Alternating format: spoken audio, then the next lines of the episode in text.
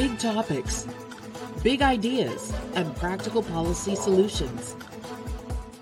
This is Leaders on the Frontier with your host, David Leis. Did you know that affordable energy, specifically fossil fuels, is foundational to our way of life as Canadians? Well, it is. When you think of it, from the gas pump to the grocery store, everything is really ultimately interrelated to the cost of energy, specifically fossil fuels, oil, natural gas to be specific. So, we want to talk today about the state of energy and fossil fuels in Canada and around the world. We want to look at, frankly, the war that is against fossil fuels uh, today.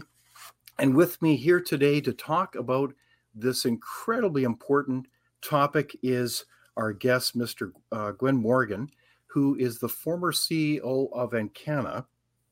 Gwyn Morgan devoted three decades to building North America's leading Encana Corporation into Canada's largest energy company. It's really a remarkable story. And Gwyn has served as a director for many global corporations, including the London based uh, Hong Kong uh, Bank, the world's largest global bank. He's also been recognized as Canada's leading CEO of the year. And uh, so it's really quite an honor to have you, Gwyn, join us. So a warm welcome to you. Thank you. Good to be here. So, Gwyn, I um, am just uh, very excited about our far reaching discussion. We're going to talk a lot about uh, energy. So, on that note, I want to ask you as a as a layperson here, why is energy, um, specifically fossil fuels, so important to our day to day lives? Is there a way to kind of answer that that pointed question? Well, you know.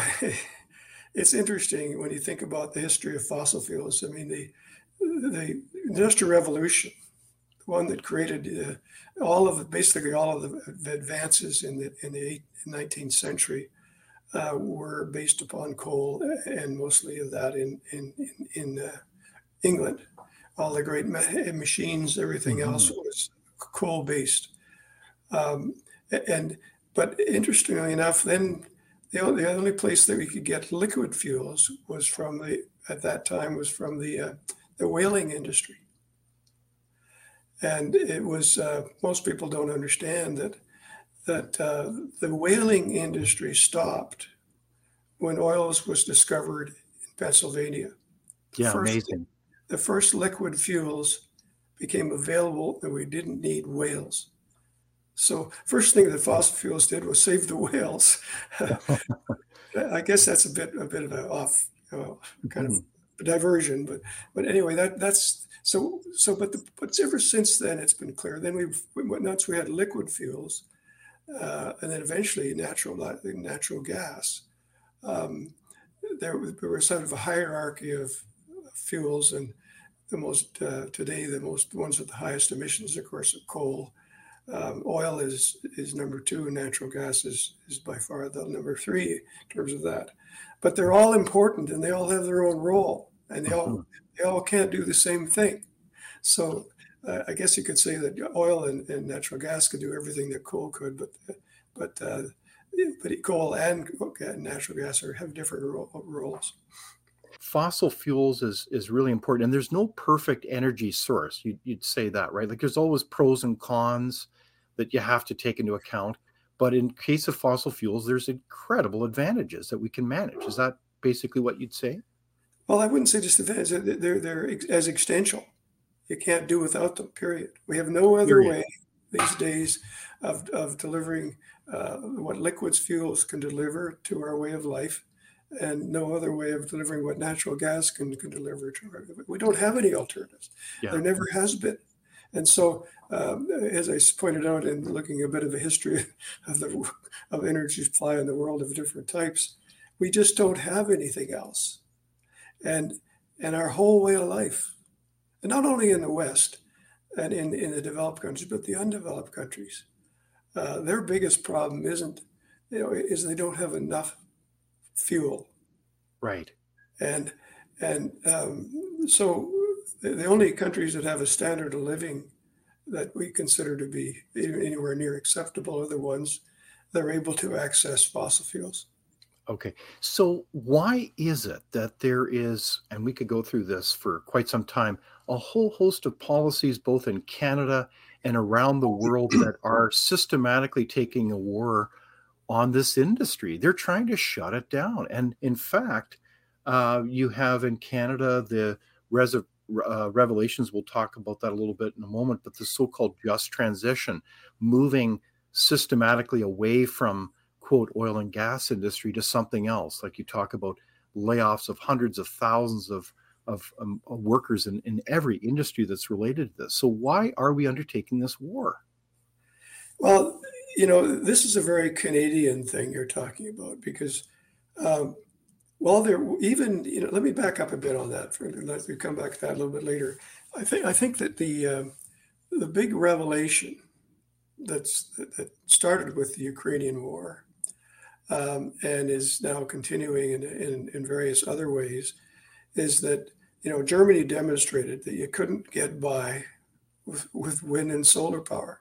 They shut down mm-hmm. zero emission nuclear plants, and that wasn't because of emissions. That was because of a, a sort of an environmental religion about you know somehow we don't want any eh, for years it's been we don't want any uh, emissions from fossil fuels but we also want to shut down the only source the only source of zero emission highly reliable energy so when you try to figure that out it, it, leads you to try to understand the rest of it the rest of it is that there's the realistic there's no the realism and, and the and the facts and the physics don't matter you know, it, it's. Uh, I'm, I'm by the way, not I'm not anti-religious, but I, I use that term. Yes, so right. Believe in something. Um, you know, the old thing is. Uh, I remember the uh, the great uh, Christmas um, story about uh, the train goes to the Arctic, and Tom Hanks was great in it. But but at the at the very end of it, the Polar Express it was called. At the very very end, when the little kid gets off the train and he goes back. He this is like his dream. He's going back to his house and climbing in the window, parent, and and um, at the very end, it, it said, "You can only all you really have to do. Anything is possible if you only believe." And so, a lot of the people seem to be like that little kid. You know, hmm. it's all possible if you only believe, even yeah. though in the real world, in the daylight, when you're out of bed, it's not. Wow. So there's almost this um, bizarre disconnect between people that are advocating with, I, I, presume, good intentions, trying to protect the environment. We, we, care deeply about it, but how do we also ground our feet uh, on the reality that we are dependent on fossil fuels? And so, how do we how do we um, move forward in our society and and uh, quite frankly do that industry well and, and because in canada you'd have to say that the canadian fossil fuel industry is really quite extraordinary um, i've figured this out i believe through my conversations with people actually in other countries believe it or not where they would comment regularly on how advanced our industry is and I, I suspect a lot of canadians aren't aware of that would you say that's a fair comment well, you know, when you when you're against something, it doesn't matter how advanced it is or how good it is. But you know, I think that I want to come back to Canada a little later because that's, of course, what we want to focus on. But, but I, guess what I'm what I'm getting wanted to get to is that that the, the this whole result of the Ukrainian war. Uh, it, it's it wasn't that the war itself caused this but it wasn't long afterwards when it became evident when we when we needed more oil than, than because of reduction of, of supplies from, from Russia for, for because of sanctions. Um, we discovered that there wasn't enough, and so the oil price rocketed because there was so much on a knife edge. And so it turns out that uh, people didn't realize that while we're doing all this stuff about cutting back on fossil fuels and oil, each year the world demand for oil has been going up by by a million to two million barrels a day, and it's still Sorry. going up. Can you and repeat that? The, the, demand for this product is high, more higher than like record levels. Is that what you're saying? Yeah, and it's good. It, well, it is. It is. But the, the International Energy Agency, who's pretty neutral on this stuff, say it's going to keep going up. They say we're going to be keep, keep adding another million barrels a day of demand continuously for the next several years. And so, and where's a lot so, of that demand coming from, Glenn? Well, so here's the point. Uh, what what what? But but when when the uh, when we started to put sanctions around Russia and reduce their oil supply, we discovered that there wasn't enough oil without their oil. Hmm. So, in other words, Russia was has become the swing producer for oil supply in the world, and that's a revelation that most people didn't have any clue about, including myself, by the way. So, so now we have uh, reality is that we need Russian oil. And and that's OPEC is already wide open. They're looking at doing some more drilling and trying, but they were but they had they just were wide open. So here we had a situation where um, and have a situation where Putin controls is the swing. They're, they're one of the major the major members of what's called OPEC Plus, which is original OPEC Plus, a few others and they they have uh, have become become the swing producer. In other words, if they and, and therefore uh, they control the world oil price. And then here we had, and, I'll just carry on with this for a bit because it's a bit of a, these are connected items. Um, here we have China, uh, which is saying that they're going to, they're the by far, by far, by far the highest emitting emissions country in the world.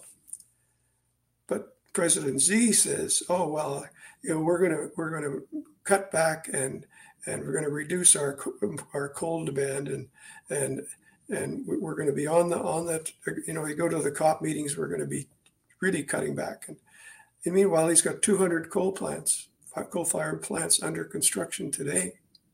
200 coal 200 coal and they're already producing like 60 to 70 percent of world emissions so um, this is a this is a game of bait and switch with these guys. So what we then have here's a situation. Let me go further to this. Um, picture this now. You got China, who's meeting every every every item they produce is much more in, intensive, uh, in, energy intensive, emissions intensive than in North America or Europe, the developed countries, much more. And yet uh, what are we doing? We're, we're, we're putting we're putting uh, both in Canada and elsewhere putting taxes on, on, on our emissions on our on our use of fossil fuels. We're uh, uh having uh, you know besides you know the, the, direct carbon taxes, we're, we're implementing other things that make it awfully difficult to to to basically manufacture anything here. In fact, it's gotten to the point where uh, virtually none of our manufacturers, or almost none, can compete with what's being produced by, by Xi's China. So here we are, uh, reducing, basically killing our, our industries that consume fossil fuels here in a much more efficient and less emissions intensive way, and handing the market to for that those same manufactured goods to China. So here's here's the sort of summary of this theme I'm on right now, and I'll move on to other whatever else you get to. That who could have ever believed that the that the whole whole attempt to bring the West off fossil fuels has resulted in the following. It resulted in one despot being in control of the oil market, and another despot be in charge of virtually all our manufactured goods, and killing our own ability and our jobs to manufacture here. Yeah. That's that's the legacy of the green movement. And it's it's it's it, I'm not saying we, you know I'm not happy about this, obviously. Mm-hmm. But it's mm-hmm. it's a reality that people don't seem to want to face that we've we've empowered Putin and Xi, two despots, to be dependent on them and killing our jobs and and and our industry industry here. Wow. So the irony is that the green movement, uh, regardless of whether you think they have good intentions or not, has um, ended up pursuing uh, the death of a of a, a, fossil fuel industry that's critical to our way of life. Um, and right now, we don't have a, a, frankly a viable alternative, despite what Greta Thunberg might say. But we we've what you're saying, Gwyn, is that you've we've empowered um, really uh, foreign adversaries, namely China and uh, Russia, and we can't manufacture as many things here because we're doing that. Is that right?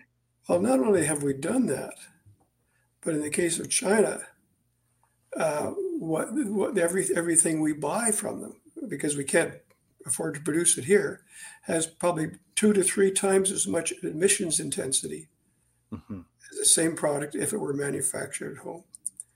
So, but that's reality, and, and, and, and we've created that the green movement and all of this stuff. And when I write columns about you know about this, and they all say I'm a the old oil and gas guy. I don't care about anything else. I care about everything else. Mm-hmm. But I also care about facts and information. Exactly. And, and we've got China empowered to have us by the short hairs, if I could put it that way. And and we're buying stuff because we can't do it at home that produces a hell of a lot more energy, and we're shutting our own manufacturers down who could do it much more efficiently and more environmentally sensitive. Yeah. That's reality so just to to illustrate that reality a little bit more is it correct that um, china and uh, dare i say um, india let alone russia i believe they're not signatories to all these quote ambitious uh, environmental agreements that you see all these people flying into with their private jets to scotland and, and other locations uh, they're not signatories to uh, to those agreements are they gwyn no, no. China goes. China goes to COP 26. Russia goes to COP 26, COP 27, all the COP meetings. They all mm-hmm. make. I mean, they go there and they say. That's what I said earlier. Xi went to sent his guys there and or his people there, and they made great promises, and how they're going to cut everything back. But, they home, not signed on to the agreement. They fly home and start building more power, more coal-fired plants. So they're there. but, but, it was interesting in the last one of the last COP meetings, um, they they had a resolution that this is the conference of the parties, uh, by the way, uh, for the for, for global warming, but they had uh, one of one of their uh, uh, people came there and said, well, you know, we, we we're going to do all this. But then they presented a resolution to phase out fossil fuels over the next 20 years and China wouldn't sign it. So, so they, they couldn't pass it. So, it, but anyway, it's it's they go, but it's all it's all uh, window dressing. Okay. So I do want to recap a little bit then incisively the state of Canadian energy. So if we had to summarize it up, the energy scene, the well, because the demand for fossil fuels is so high and, and getting higher every year, how would you describe the state of Canadian energy in a nutshell now? Uh, we have the third largest, uh, the third largest oil reserves in the world. We have incredible, incredibly large um, falling resources of natural gas, and our natural gas, by the way, is is uh, is produced in such a environmentally sensitive, clean way, and uh, we, but we can't get just like oil, we can't get oil on a pipeline built because every time we uh, try, the, the U.S. Uh, the federal government sort of make sure it doesn't happen one way or another, and, and uh, we we have such arduous uh, regulations and procedures for anything like building a pipeline, a gas pipeline to Tidewater, and building a LNG plant that that trying to get it out of the country the, the one we have right now started 20, 15 years ago, and we're just getting finished with it right now. So, now which one is that? The uh, Trans Mountain project? Yeah, that's the Canada, uh, the LNG Canada, which has got uh, uh, mostly a Shell and others in it. Mm-hmm. So, so we've we've. I mean, there was 19 other projects, by the way, but they all couldn't make it because of procedures. Combination. So you said, well, let's just hold on for a sec. We want to bury that headline 19 projects were yeah. under consideration. I think people will be shocked to hear that. Yeah, 19, 19 pipeline projects to the, the West Coast. But they never made it because they people just gave up because the procedures we couldn't. There was a comedy. The, the, the regulatory procedures, uh, the bureaucracy, the sort of general, sort of in the background anti-fossil fuel. Uh, there was a, a, combination of that, and, and of course the Aboriginal, uh, in some cases Aboriginal objections, and the whole whole combination of things is a sort of a toxic soup for getting anything done in this country. Okay, so part of the reality is that the demand for fossil fuels has never been higher, it continues to climb, and yet Canada can't seem to get things done because of the regulatory state of affairs. And yeah, uh, and, you know, interesting natural gas is is so. It, it, what's really interesting about natural gas is that there, if if we were if if there if the natural gas market in the world was fully supplied, all in all its need, um, and it, it, would actually, in, in a lot of ways, we'd, able, we'd be able to replace uh, liquid fuels. And there's nothing more, no more, nothing more we can do realistically instead of these sort of pipe dreams that, that people have, uh, than to increase the use of natural gas. Wow. Um, I mean, I, I tell, tell people a story about uh, when we started our company way back in 75 and I had these, uh, we were drilling all these wells and they were small production, but, but uh, continue, they were, had good sustainability. Um, and uh, my, uh, the trucks we, we had, the field trucks, all the field operators that drive around the field and service these wells, um, ran on natural gas in 1976. Wow. And all they had to do, they, had, they also had uh, uh, gasoline tanks, of course. And when the pressure in the in the gas tank went down, they just turned over a switch in the inside the cab, and the engine kept running on on on, on gasoline. So the the, the idea of, of gas fueled natural gas fueled automobiles goes back uh, we were doing it in 1976. Isn't that great history? Because those the internal combustion engines don't care which it is, mm-hmm. uh, gasoline cars, and so this is a huge uh, opportunity to rather than trying to spend money on battery cars and and all the toxic uh, mining and stuff associated with it and the cost. Uh, we could we could make a lot of um, uh, things by, of course, easing the shortage of, of, of, oil and, and increasing the demand for natural gas in the cleanest fuel there is. So, if you were to look at um, the state of Canada's energy, then, and all these policies that are designed to undermine it and put people to to uh, you know, frankly, put them uh, to be unemployed. Um, what how's the industry responding? Like, what's going on now?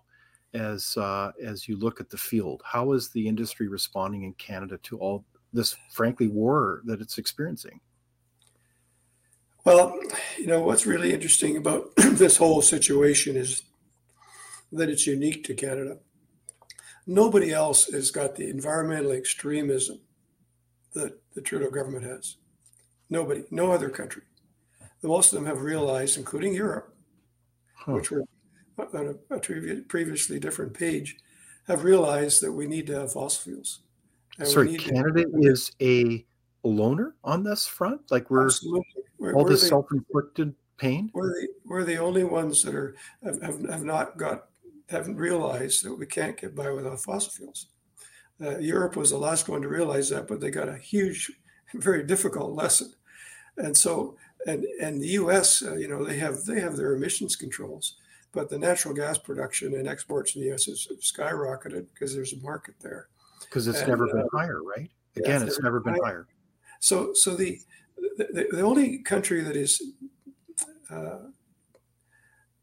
philosophically or whatever you want to use the term opposed and not being realistic about the future of, of, of mm-hmm. fuels and and the impossibility of wind and solar supplying everything, which is ironic because we're one of the coldest countries in the world. um, is is the uh, Trudeau government. So it's it's a unique thing, um, but they're it's like um, like they just don't hear. It, it, doesn't matter. We're, we are going to, you know, you talked about this earlier, but we're going to take oil and gas industry people and retrain them. Mm-hmm. Retrain them. That's the just the just transition. Yeah, but you know what that sounds like? It sounds like something you would have expected at a communist China under Xi. Okay. Wow. Right. I mean, I'm not being exaggerating. When you tell people who are producing something that they're good at it and it's their career and it's their job and it's their future and their whole mm-hmm. world. Well, their families. We're going to stop you from doing that. Mm-hmm. And one of them, one, one of the things that came out of the Trudeau's, you know, was something to, you know, there's lots of good janitorial jobs. And, and, and it's, it's so astounding that this could be happening in our country. And what's even more astounding is that Canadians don't seem to understand it. This wow. just transition. You know, if you went to Ontario and told we're going to have a just transition for the auto industry, we're going to mm-hmm. take everybody that eh, engineers and and designs and produces the auto bit, auto cars and retrain you. We're going to. What would happen? Well, you know what would happen Mm-hmm. But it's happening today. At least it's been proposed. Well, thank you so much, uh, Gwyn, and all the very best to you and your family. Well, and thank you to all of you who've joined us as that uh, brings to a close our discussion with uh, Gwyn Morgan about the state of energy in Canada and the world. We want to uh, welcome your feedback and your comments, and we uh, certainly invite you to continue to be involved in Frontier. Be sure to check out our website at www.fcpp.org and sign up for our newsletter. Thank you for watching Leaders on the Frontier. We're a nonpartisan think tank. We explore ideas, policy, and practical solutions that can make a difference in the lives of Canadians. We do not accept any government funding. We work for you. Thank you for supporting Frontier. Visit fcpp.org to give. While you're there, be sure to check out our latest articles and research. Without open discussion and debate, you're not thinking, nor are you free. Comment below. We'd love for you to join the conversation.